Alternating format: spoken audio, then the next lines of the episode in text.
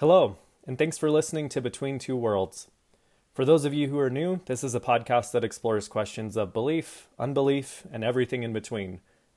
Normally, we explore someone's story of spirituality and how that impacts the way they see the world. But recently, we have wanted to tackle political issues in a way that presents both sides of the issue.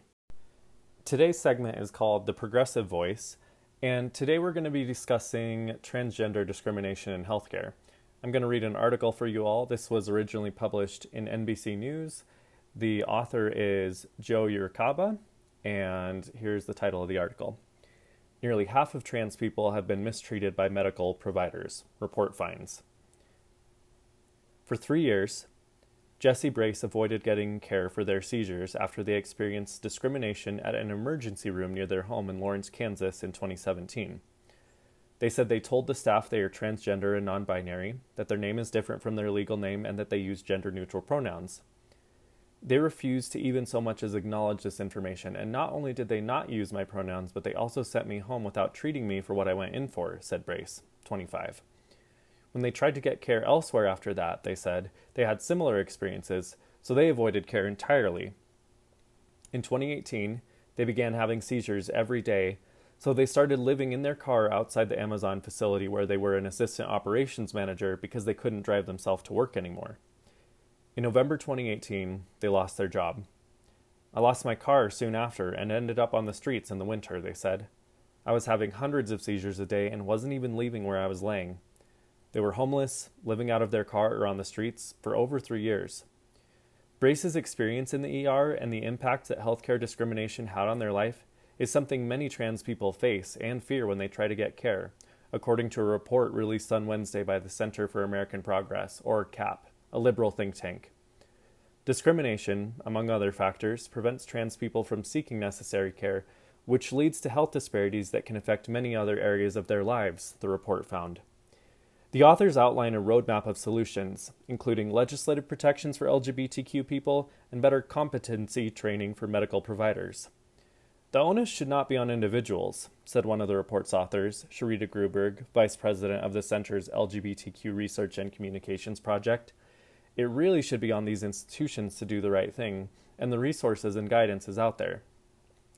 CAP's report found that nearly half of transgender people and 68% of transgender people of color reported having experienced mistreatment at the hands of a medical provider, including refusal of care and verbal or physical abuse, in the year before the survey, which took place in June 2020.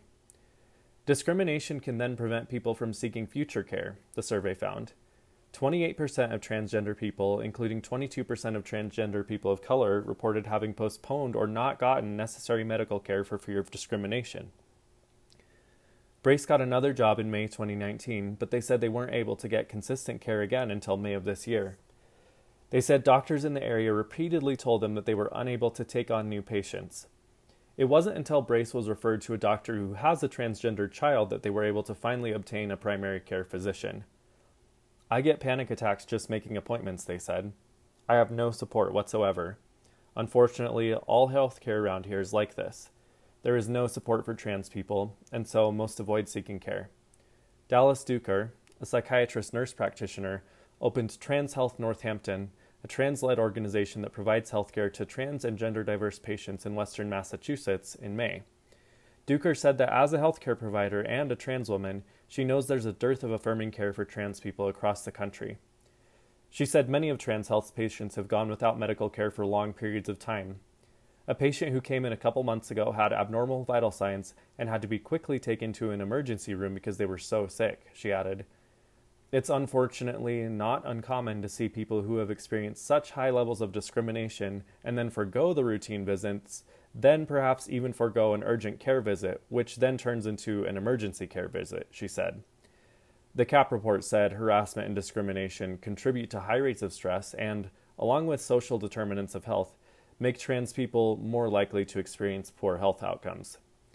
People will read about health disparities among trans people and just think of that as something that horribly is associated with just like being trans, but actually, a lot of these experiences have to do with being trans in a world that is constantly oppressing you and where you're experiencing discrimination both interpersonally but also institutionally and in these broader systems, said one of the report's authors, Caroline Medina, a policy analyst at CAP.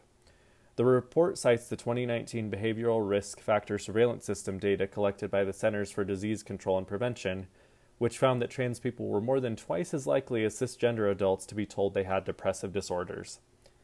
54% also reported poor physical health at least once a day in the previous month, compared to 36% of cisgender respondents, according to the CDC data. Trans people also have an increased likelihood of having asthma and developing cardiovascular disease, according to the CAP report. The COVID 19 pandemic has also aggravated the health disparities trans people face. One in three reported having had suicidal thoughts during the pandemic, and one in two reported that their access to gender affirming healthcare was curtailed significantly during the pandemic. Ducar said barriers to care, particularly gender affirming care like hormones, is really, really harmful and they add to the layers of discrimination that exists within the trans community. On the mental health side, we are seeing folks with really complex issues, tons and tons of trauma that's coming to our doorstep, she said. We're just seeing a lot of not only trauma, but complex PTSD specifically. These are people that have just been consistently burdened with the symptoms of PTSD, trauma just recurring. It's been really terrible. When trans people do try to seek health care, they can face discrimination or outright refusal of care, as CAP found. But even when they don't experience discrimination, they are likely to see providers who don't have the cultural competency to provide them with affirming care. CAP's survey last year found that one in three transgender people reported having had to teach their doctors about transgender people to get appropriate care, and 15% reported having been asked invasive or unnecessary questions about being transgender, not related to their reasons for visiting. The report cited a 2018 brief from the Kaiser Family Foundation that found that more than half of medical school curriculums lack information about unique health issues the LGBTQ community faces and don't cover treatment beyond HIV prevention and care, likely contributing to transgender people's inability to access affirming care, CAP wrote.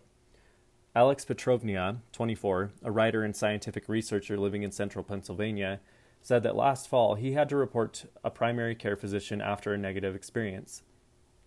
He was worried about how testosterone would affect a joint problem he was having, and he asked the doctor, who was still a medical resident, whether there was a form of physical therapy to help the problem. After a tense exchange, he said the doctor told him, I don't know anything about this because I've never had a patient like you. I was trying to keep the interaction peaceable, and I replied with, Yeah, I know, it's really unfortunate that you're not taught anything about trans people in medical school, and it's just not a very well known issue, he said. And then she looked me right in the eyes and she said, I don't think it's that important. There aren't many of you. When he left, he tweeted about the visit so other trans people in the area would know not to see that doctor. The medical practice reached out to him a few days later and asked what it could do better, Petrovnia said. When he returned to see a new, supportive primary care physician, they told me they had sent the resident back to trans inclusivity training and that they had instituted that for all of their residents going forward, he said. So that was very positive. Being the squeaky wheel really actually made an impact and actually improved the situation theoretically for others. Petrovnia acknowledged that not everyone is able or willing to spark such teachable moments. Mel Groves, 25, visited a primary care office in Montgomery, Alabama in January when he had a cough, fever, and lower body pains. When he was taken back for a full body CT scan, he said he had a decent conversation with the attendant who was pushing his chair. Groves said that when the procedure was over, however, the attendant's tone changed. The attendant had apparently seen Groves' chart and made a comment about his genitals, Groves said. I was taken aback, he said. It was shocking, to say the least. Groves said that he wanted to report it, but that he was feeling too ill and overwhelmed as he was working in the area temporarily. I knew that's what I should have done, but at the time I had a lot of stuff going on, he said. The healthcare system that oversees the primary care office where Groves was treated could not confirm his story, citing patient confidentiality. CAP's report outlines a number of policy recommendations that the authors said would help address healthcare discrimination against trans people. One in particular is among the most pressing, the author said. They recommend that the federal government create a rule to strengthen Section 1557 of the Affordable Care Act, which prohibits discrimination on the basis of sex and has protected trans people from discrimination in federally funded healthcare facilities. The protections in Section 1557 are so critical, but are also a floor that we need to firmly establish and strengthen, said Gruberg of CAP.